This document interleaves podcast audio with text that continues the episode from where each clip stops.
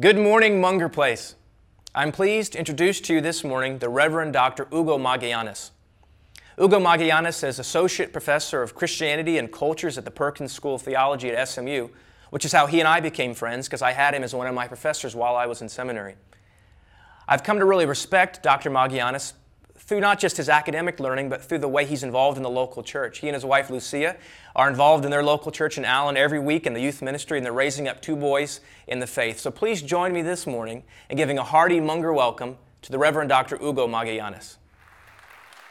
Thank you, Andrew, and uh, it's great to be here. Good morning to all of you. My name is Hugo Magallanes, and I first met Andrew about five years ago uh, when I first moved here to Texas after teaching for seven and a half years in Florida.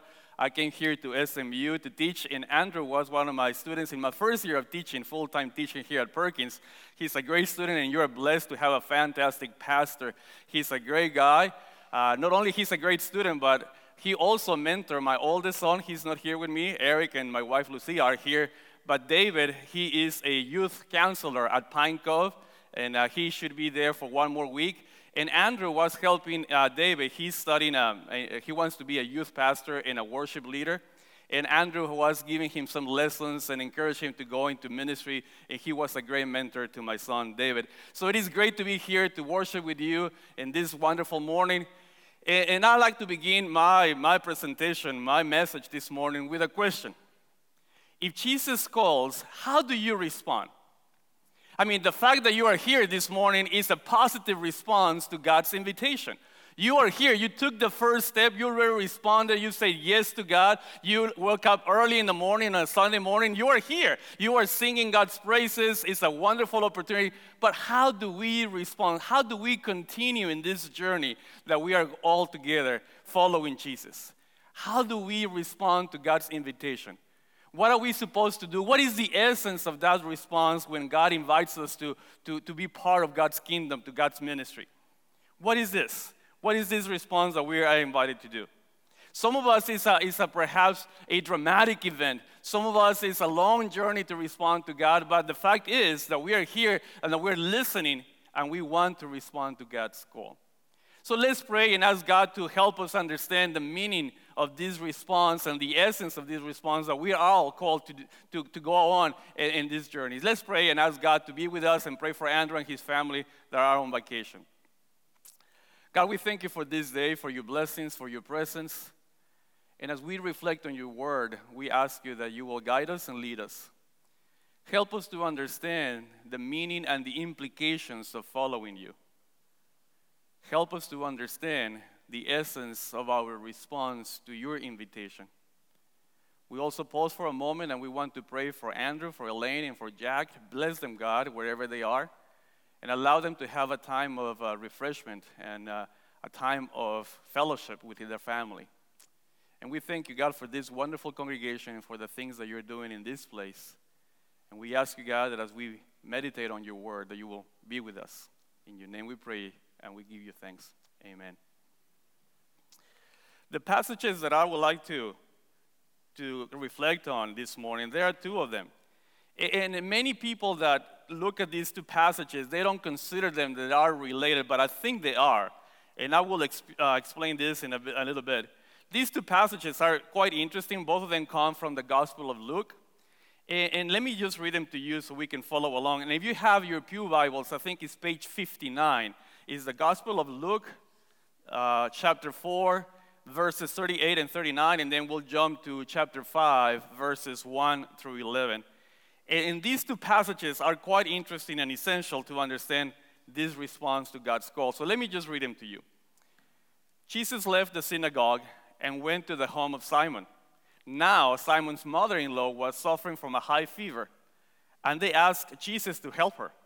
So he bent over, uh, over her and rebuked the fever, and it left her. So she got up at once and began to wait on them. That's the first passage. Then the next one goes on like this uh, chapter 5, 1 through 11.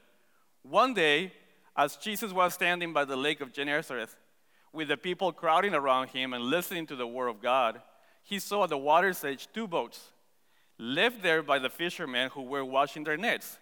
He got into one of the boats, the one belonging to Simon, and asked him to put it out a little from shore.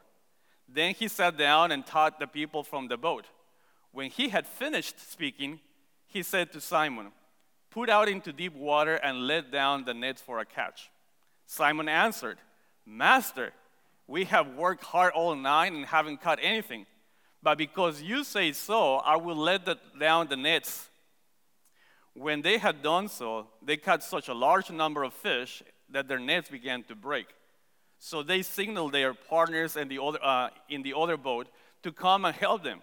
And they came and filled both boats so full that they began to sink. When Simon Peter saw this, he fell at Jesus' knees and said, Go away from me, Lord, I am a sinful man. For he and all his companions were astonished at the catch of the fish they had taken. And so were James and John and the sons of Zebedee, Simon's partners. Then Jesus said to Simon, Don't be afraid. From now on, you will fish for people. So they pulled their boats up on shore, left everything, and followed him. These two passages are quite amazing. And let's begin with the first one to understand our response to God's call. The first passage comes, um, a response to a miracle, of course. But let me just share with you the context of the first passage. This is the healing of Peter's mother in law. And it comes right after uh, the beginning of chapter 4 when Jesus discloses to the crowd. He goes into the synagogue, he opens the scroll of the book of Isaiah, and he tells everyone, I am the Messiah. I'm here to do all these great things. And people go, What? What are you talking about? We don't understand what you're talking about.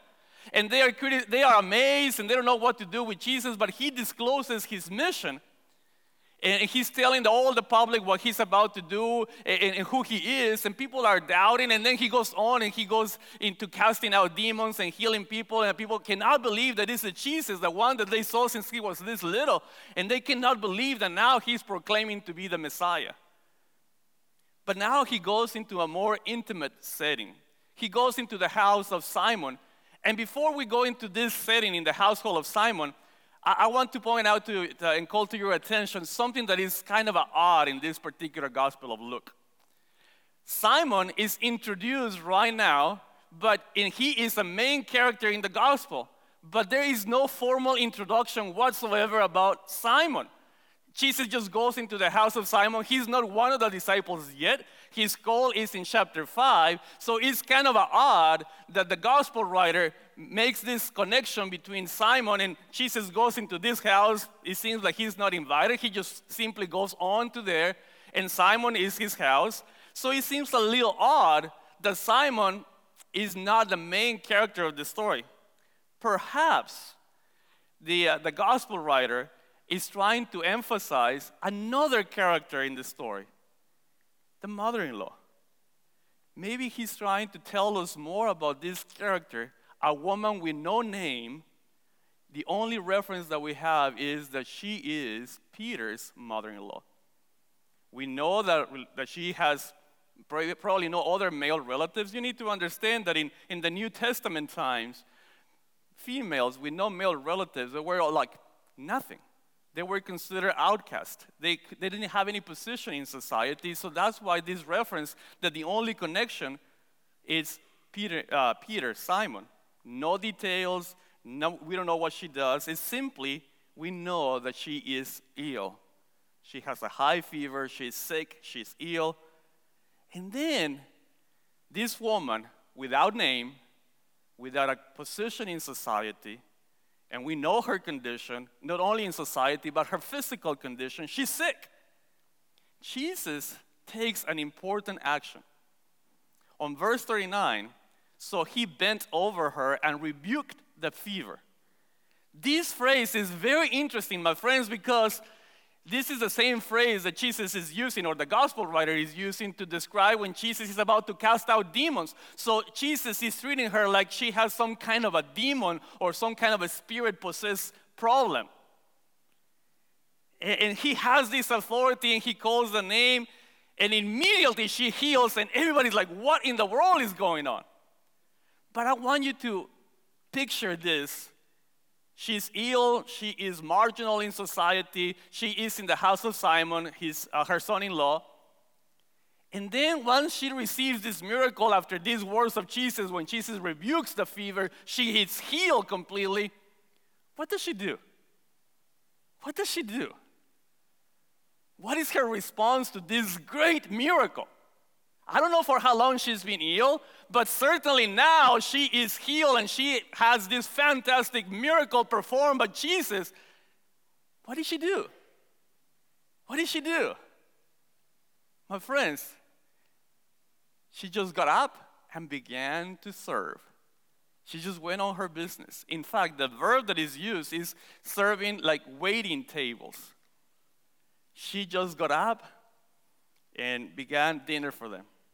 There is no verbal response, no great words, not like the politicians of today that every time that they do something good, they're kissing a baby, they have all these photographers and television cameras looking at them saying, Hey, look at me, how good I am. No, no, not this woman.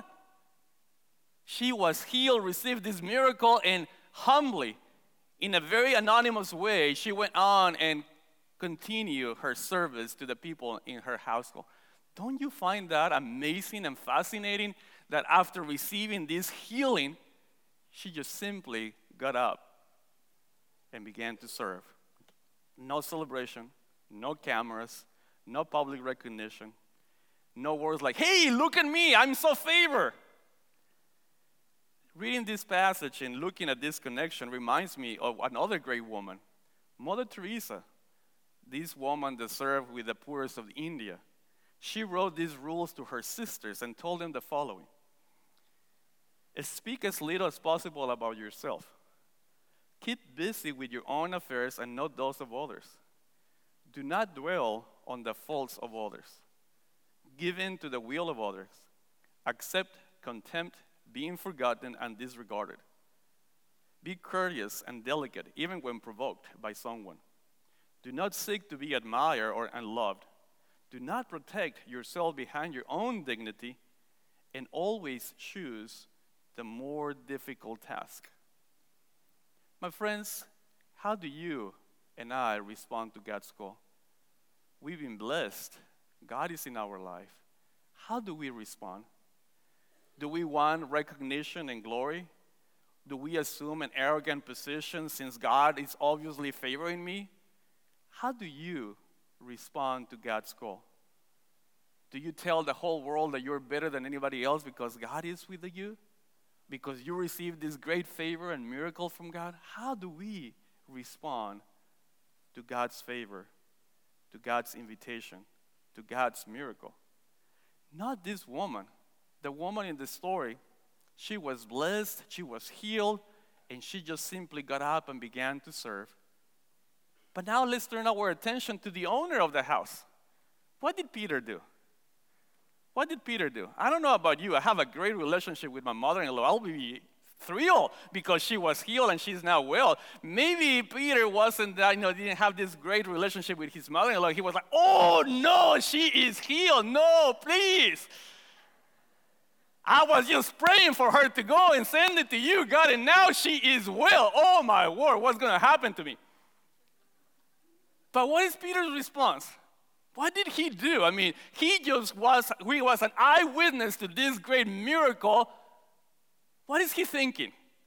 To me, it's quite striking that these little two verses, Peter remains silent. He doesn't say a word. Something happened in his house, and he's like, whatever maybe his life was not altered. Maybe things are going to go on. Maybe his wife is going to have more chores to do at home because now the mother in law is ill and now she can help. And well, I don't know exactly what's going on, but what is kind of striking is that he remains silent. How do we respond to God's favor, blessing? Are we like this woman or like Peter? What do we do when we receive God's favor.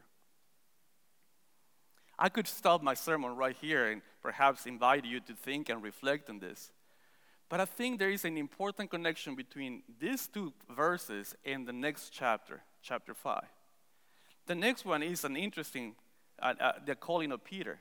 That's the second passage. And as, I said, I could finish here, but let me allow me to go on and explore the second, the second passage.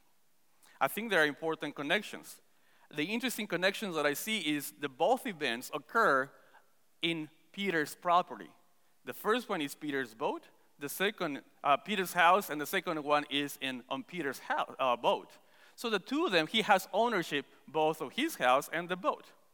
Also, there are teaching relating, Jesus is teaching at both events. First, by the lake, and the second one, the first one is at the house, and the second one is by the lake. You see them, Jesus teaching in both situations. So let's take a look at the second passage, particularly verse 4. Here, Jesus is telling Simon and all his partners, all the fishermen, he's telling them, put out into the deep water and let down the nets for a catch. I can see Peter. I mean, now first his mother in law is healed, and if they don't have a good relationship, his life is really messed up. And now Jesus, after he messed up his household, he's going to his business. And, and let me just let me just tell you this. Who is Peter? Who's Simon? He's an expert fisherman, right? He knows his trade. He knows he's been fishing all his life. He's been fishing all night long. He is tired. He's frustrated. There is no fish whatsoever. He's coming back. And then Jesus, who happens to be what? What was Jesus' profession? A carpenter. A carpenter. And he is, after all night long fishing, Jesus tells Peter, Hey, Peter, go back into the deep water. What? Are you nuts? You are a carpenter. You don't know anything about fishing. I've been, I'm, I'm an expert fisherman. You're not going to tell me how to do these kinds of things, right? So Peter is thinking, oh, brother, I'm in charge. He, he just messed up my home, and now he's about to mess up my business. What? You don't know anything about fishing. I'm the expert. Furthermore, there is an interesting distinction between night nets and day nets. So they are using night nets because they've been fishing all night. And Jesus is telling them to use these night nets and go back into the deep water with the night nets during daylight. Crazy. Crazy things are happening here. Maybe this is another connection. Maybe Peter remembers the healing of his mother in law. Maybe Peter remembers that Jesus had authority to heal her mother, his mother in law. And now he's thinking, hmm, if he was able to do that with my mother in law, what can he do for me? If I saw his authority, his, this great, great authority and power over the sickness, maybe, maybe he'll do something for me. And the interesting thing about the passages when we read them is we don't know exactly the intonation of the response of Peter. Maybe he say, "Oh Jesus, well if you want me, I'll do it. I'll go and go back into the deep water." Or, "Well, uh, fine, I'll do it just because you tell me to do so." Or like sometimes our children respond, "Okay, just because you are telling me to do it, if if you if I don't do it, I'm gonna get grounded." Maybe Peter is responding in that way. But whatever the situation was, whatever his response was, is that he followed Jesus' advice. And at his command, even though he may look absurd to him, he went on and did it. And you read the passage, you saw it. What happens? He goes back, and then they begin to catch this many fish and more and more, and, and, the nets begin to break, and the boats begin to sink, and everybody's like, wow, what is going on? And look at this response, my friends. It's just a great miracle. But then Peter comes back to shore, and the first thing that he does is he goes to Jesus. He kneels down and he says, Jesus, I am a sinful man. Wow, what an important declaration. Don't you find that interesting? Why is he making this public confession of who he is and what he's done? Why is he saying, I am a sinful man. What does this mean? Why is he publicly confessing his spiritual condition? I believe, my friends, that he is saying this because he finally understood the meaning and the importance of responding to God's call. I think he's saying, Forgive me because I was looking after my own benefit. Forgive me because I was looking for arrogance. And I was arrogant in, in my mother's when I was at, uh, at the house. And now I understand that to serve you is a life of humility, a life of unconditional service, a life of giving up myself, denying myself, and giving up what I have, the, my, my own privileges. From now on, and then Jesus tells him, Don't be afraid. Now you get it. Now you're ready to be my disciple. It's not about you, Peter. It's about serving people, serving others, and you'll be fishing for people. You'll be sent out into the world and tell the whole world that you'll be now serving me, serving me with humility, serving me to all the people around. You will fish for them. Do you see the two connections? The reaction of his mother in law? She was healed got up and served. Actually, she serves as a great example. Peter didn't get it the first time. He had to experience the second miracle to understand the meaning of responding to God's invitation. I think, my friends, brothers, and sisters, you're in a fantastic opportunity here in this congregation.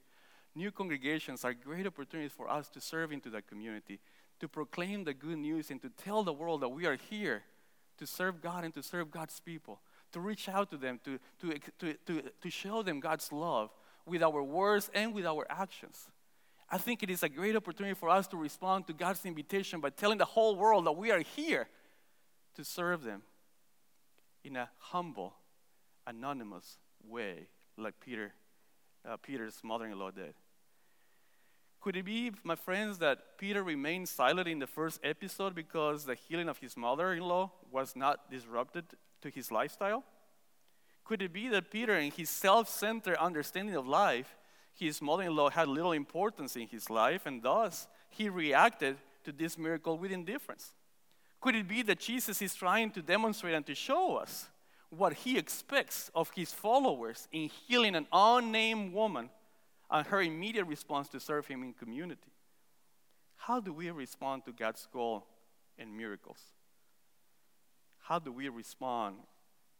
Do we surrender our personal agenda, our self promoting ideas?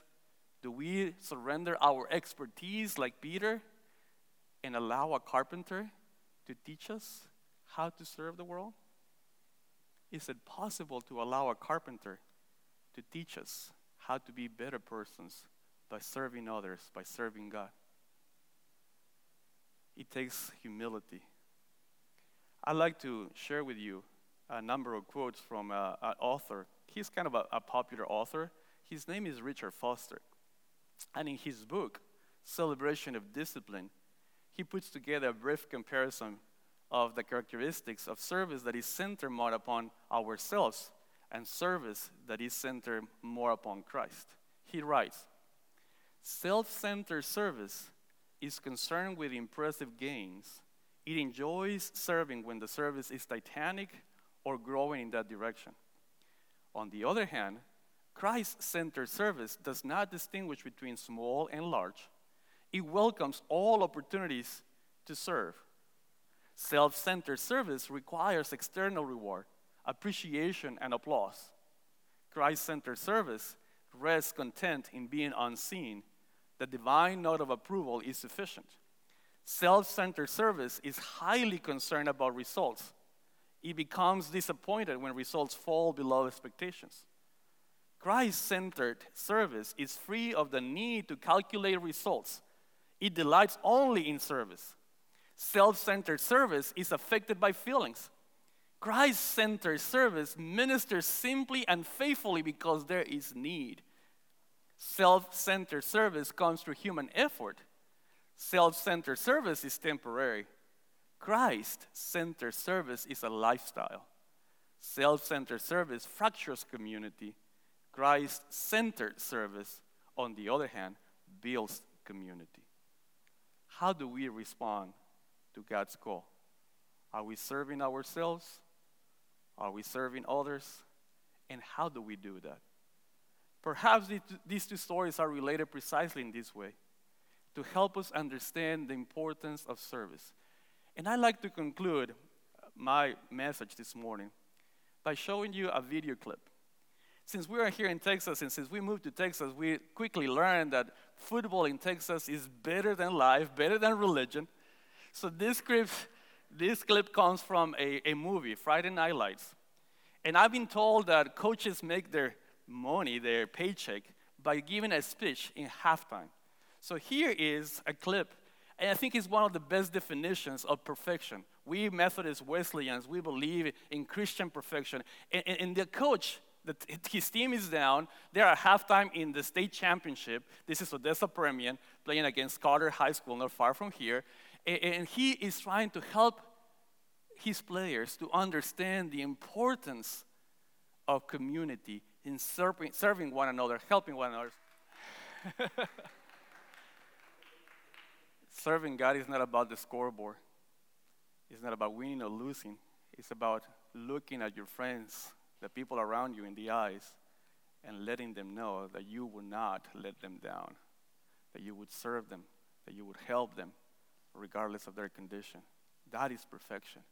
That is what God is asking us to, to do when we respond to God's call.